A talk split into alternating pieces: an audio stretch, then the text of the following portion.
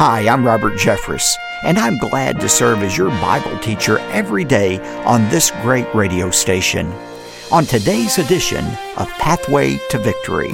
What does Jesus have to say about relationships? Here's the Jesus standard for righteousness. Keep a check, keep a watch on your anger and your words. And if either gets out of hand, work for reconciliation and do it quickly. Welcome to Pathway to Victory with author and pastor Doctor Robert Jeffress. You know, nobody enjoys dealing with difficult people. Negative neighbors, co-workers, and even our own family can spoil an otherwise pretty good day. Well, Jesus himself certainly recognized the need to cultivate healthy relationships.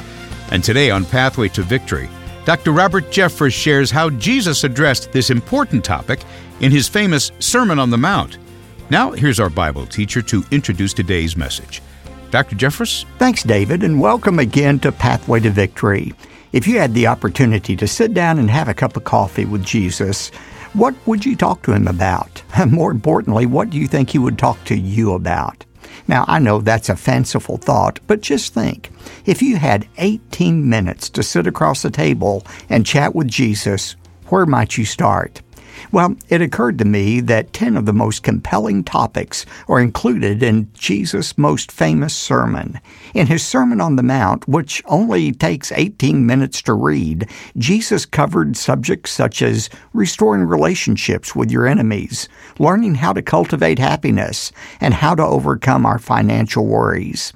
This month, I'm presenting a teaching series on this remarkable sermon from Jesus.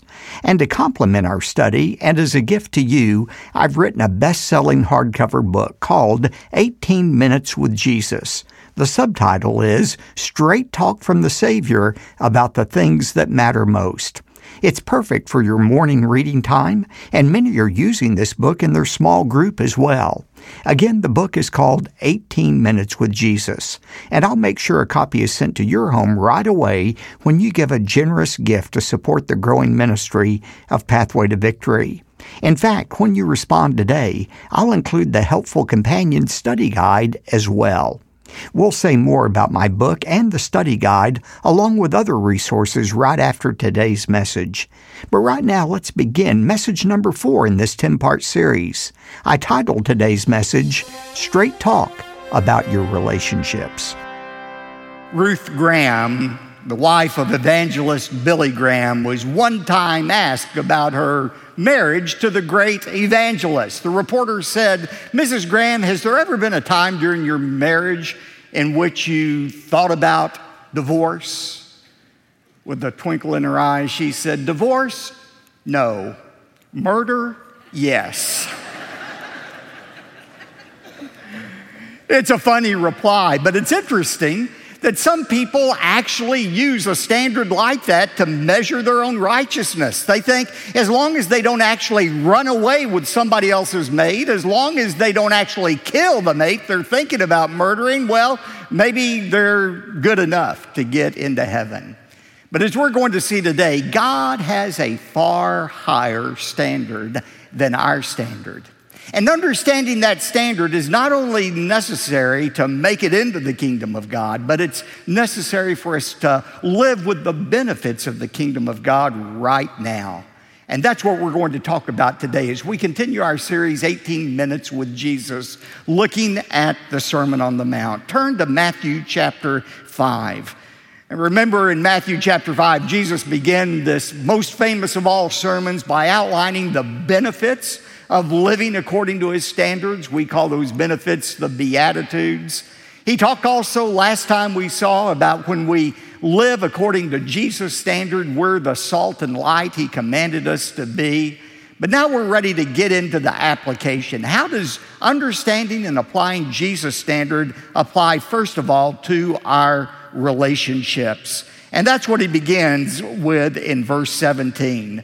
Jesus said, "Do not think that I came to abolish the law or the prophets. I did not come to abolish, but to fulfill. For truly I say to you that until heaven and earth pass away, not the smallest letter or stroke shall pass from the law until it's all accomplished."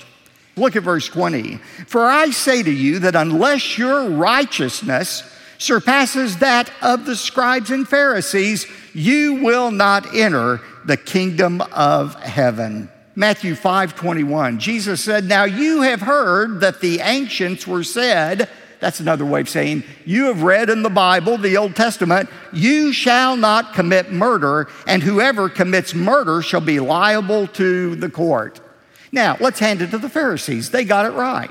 They were teaching right. The Old Testament standard was don't murder anybody. That was the minimum standard. Don't murder anybody.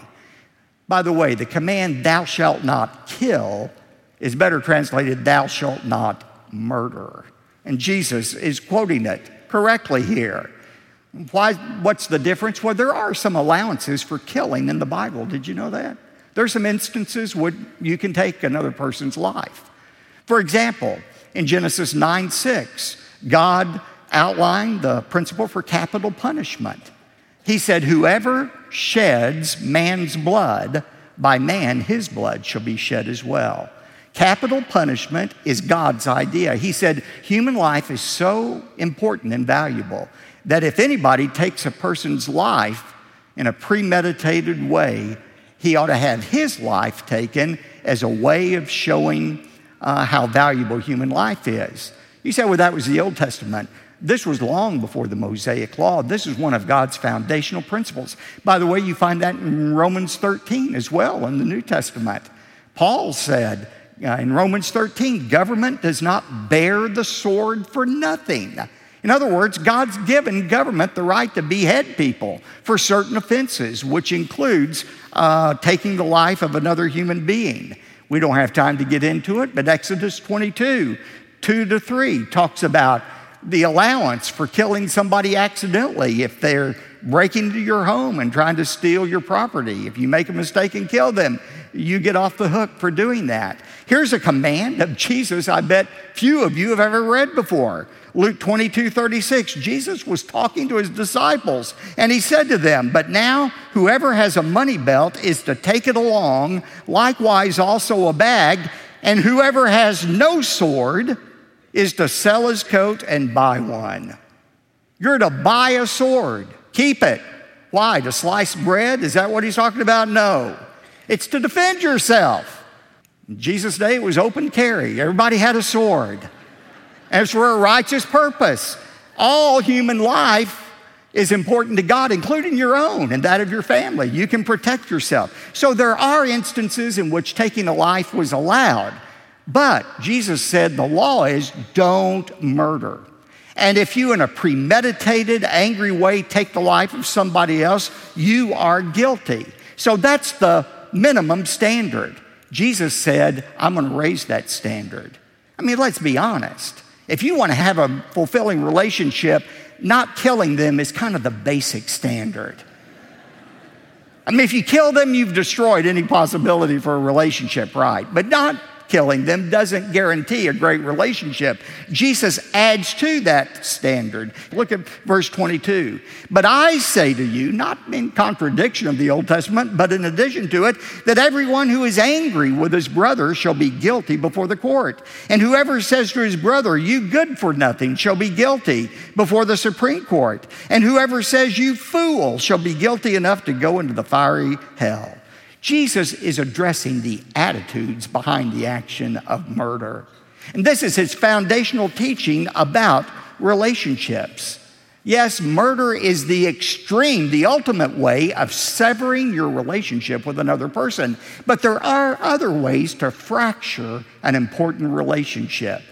For example, it's possible to murder somebody through infuriation, that is, with your anger. That's what Jesus says here. Everyone who is angry is guilty. Does that mean anger is always wrong? No, anger is not always wrong. If you'll remember in our series on Proverbs, the Solomon Secrets, I defined anger as a natural physical and emotional reaction to perceived injustice. It's natural for us to be angry. When we see these atrocities being committed in Ukraine, most of us get angry at what we're watching. You know why we get angry? It's not because we're sinful. It's because we are made in the image of God who gets angry. We are made in God's image. God is angered over injustice, wrongdoing. No, anger is natural, and it's okay as long as it's dealt with correctly and quickly. Emphasize that word, quickly. That's why Paul wrote in Ephesians four, verses twenty-six and twenty-seven, "Be angry and yet do not sin." Isn't that an interesting command? Be angry and yet do not sin. If anger in and of itself were wrong, he never would have said be angry. Is there any other verse in the Bible that says be lustful and do not sin? Be a drunkard, be drunk, but don't sin. Be a thief, but don't sin. No, it's be angry, yet don't sin. And here's how to deal with it correctly. Don't let the sun go down on your anger, and don't give the devil an opportunity.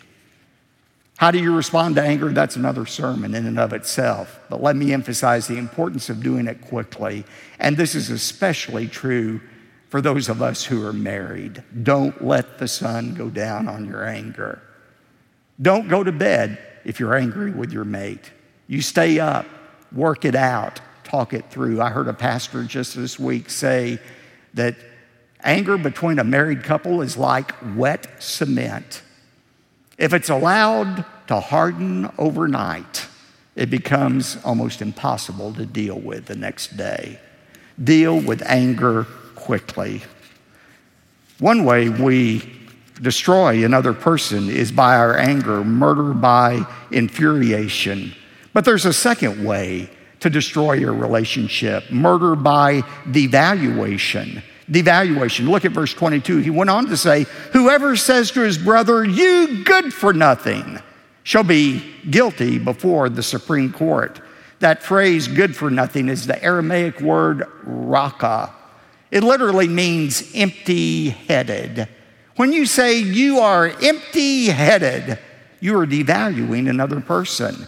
That's why James three, eight to ten says, "But no one can tame the tongue. It's a restless evil and full of deadly poison. With it we bless our Lord and Father, and with it we curse men who have been made in the likeness of God.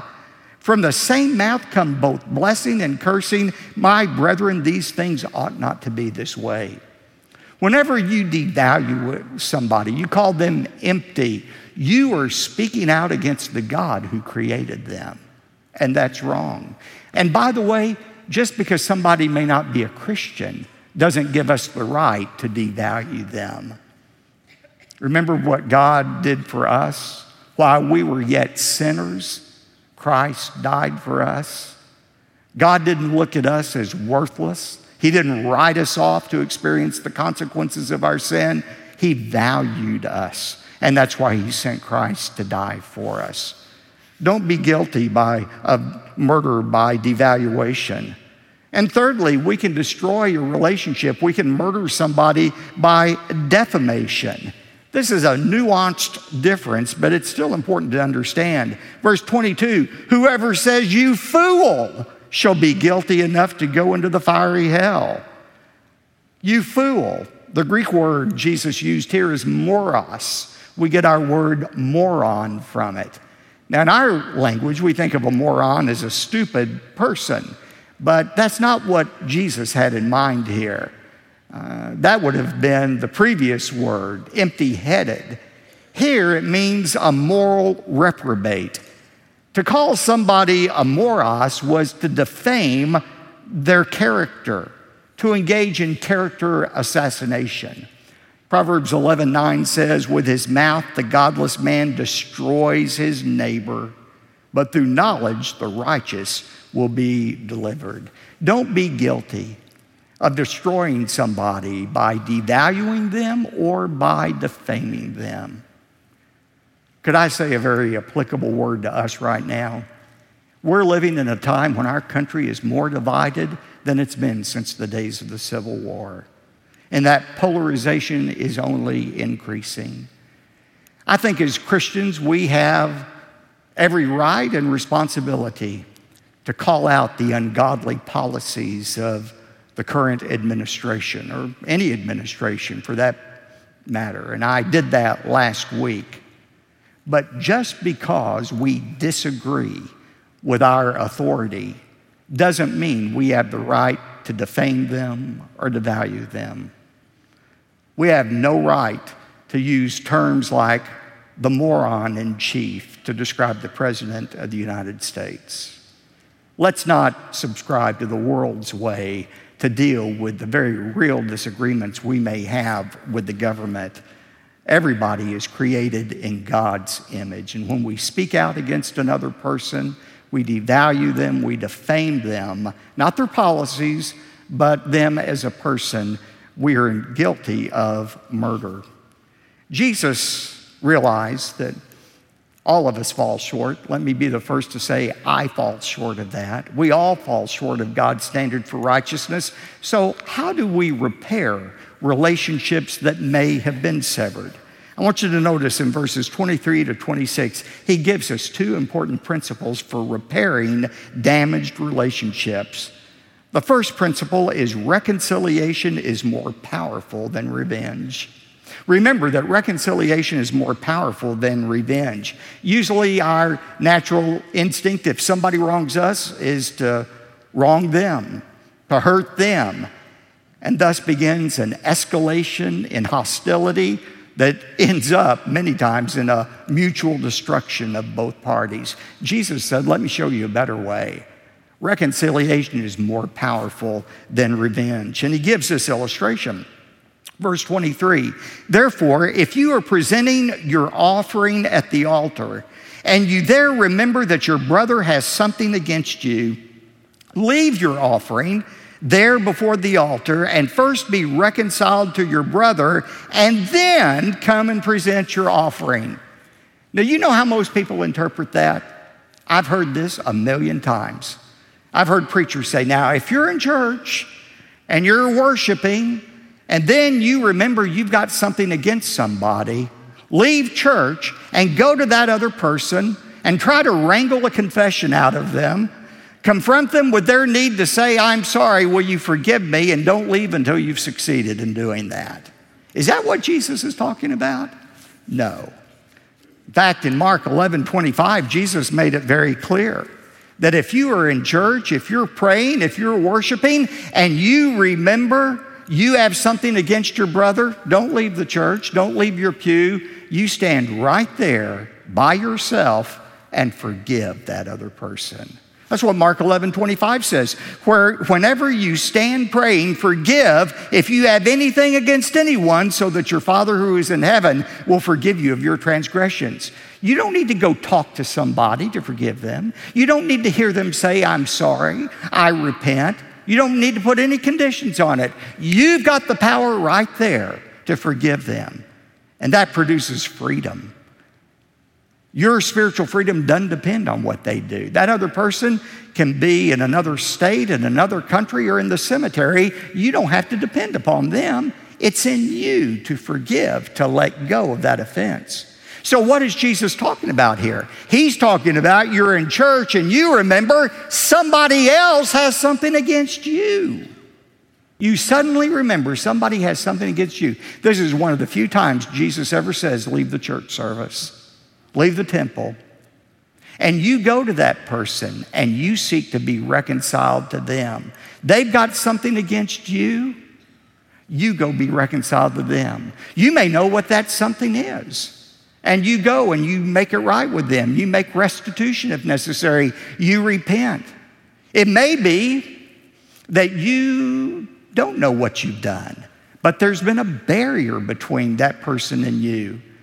What do you do then? You go to them and say, you know what? I sense there's something that has come between us. I don't know what it is, but our relationship is so valuable that I want you to please tell me what I've done to offend you so that I can make it right. But what if they say, if you don't know, I'm not going to tell you? I've had that happen to me. Well, you can't do anything about that. But at least you've made the effort. You know, that's what a clear conscience is? A clear conscience is the assurance that neither God nor anybody else can accuse you of a wrong you have not attempted to make right. That other person may or may not want to reconcile with you. That depends upon them. But you're responsible to make the effort. Remember Romans twelve eighteen? If possible, as far as it depends upon you, be at peace with all men. Jesus said in a fractured relationship, first of all, reconciliation is more powerful than revenge. Secondly, reconcile today rather than tomorrow. That's the second principle. Look at verses twenty-five to twenty-six. Jesus said, make friends quickly with your opponent at law while you are with him on the way, so that your opponent may not hand you over to the judge and the judge to the officer and you be thrown into prison. Truly, I say to you, you will not come out of there until you've paid up the last cent. Now, this makes no sense to us in our culture, but it did to Jesus' audience. Remember in Jesus' day, really up until eighteen thirty in our own country, there was such a thing as debtor's prison. If you owed somebody money and you refused to pay, they could take you to court, and if the judge ruled against you, you could be thrown into debtor's prison until you repaid, and guess what? You didn't have a chance to repay it. You're in prison. And all that happened was the interest on your debt increased and increased and increased until you could never get out. Jesus was saying it's much better to make peace with your opponent now, before he takes you to court, before you run up legal fees, before your debt increases any more from your imprisonment. How does that relate to our relationships? Reconcile today rather than tomorrow. Let me be real practical with this. Amy and I rarely argue, but when we do, and if it's my fault, which it usually is, I've learned the hard way after forty-five years of marriage. It's much better if I ask her forgiveness today than wait. Because the longer I wait, the more my debt increases day by day by day. And frankly, the bigger the debt becomes, the less likely I'm to ask forgiveness. The longer it goes, the less likely she is to grant forgiveness. Settle it today. And that's what Jesus is saying. He's saying that reconciliation is more powerful than revenge. And he's saying reconciling today is wiser than reconciling tomorrow. What does Jesus have to say about relationships?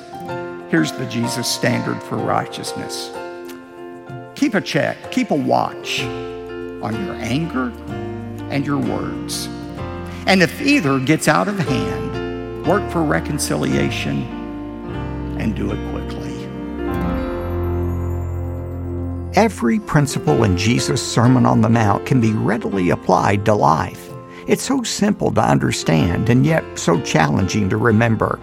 My hope and prayer is that this series called eighteen minutes with Jesus becomes a catalyst for transformation in your life.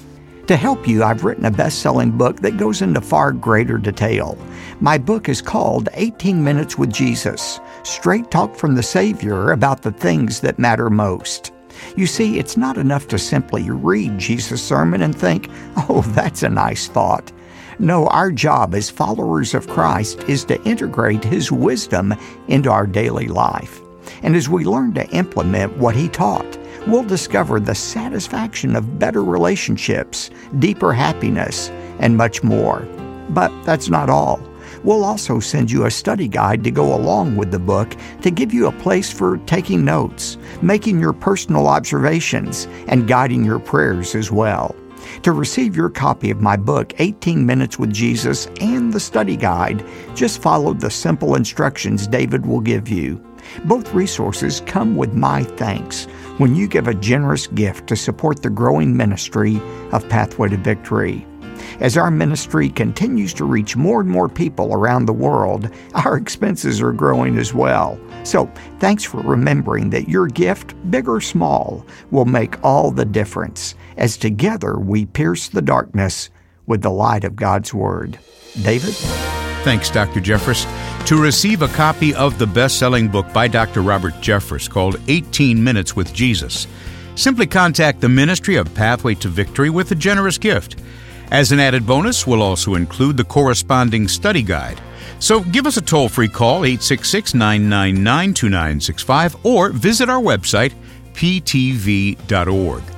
And when you give seventy-five dollars or more, we'll also send you the complete collection of audio and video discs for the eighteen minutes with Jesus teaching series. One more time, call eight six six, nine nine nine, two nine six five or go online to p t v dot org.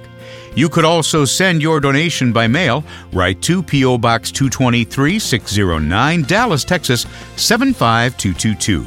Again, that's P O. Box two two three, six oh nine, Dallas, Texas seven five two two two. I'm David J. Mullins, inviting you to join us again next time when we look at what Jesus taught about marital fidelity and sexual purity. Hear a message called Straight Talk About Your Sex Life. That's Tuesday on Pathway to Victory. Pathway to Victory with Doctor Robert Jeffress comes from the pulpit of the First Baptist Church of Dallas, Texas.